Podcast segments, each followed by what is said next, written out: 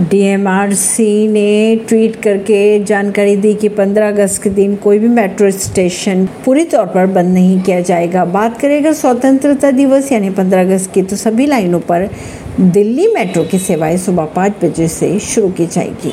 स्वतंत्रता दिवस समारोह के मद्देनजर सुरक्षा के किए जाएँगे। प्रधानमंत्री नरेंद्र मोदी लाल किले की प्राचीर से राष्ट्रध्वज फहराएँगे। इसी बीच दिल्ली मेट्रो रेल कॉरपोरेशन की अगर बात की जाए तो समारोह में हिस्सा लेने वाले यात्रियों की सुविधा का विशेष ध्यान भी रखा जाएगा।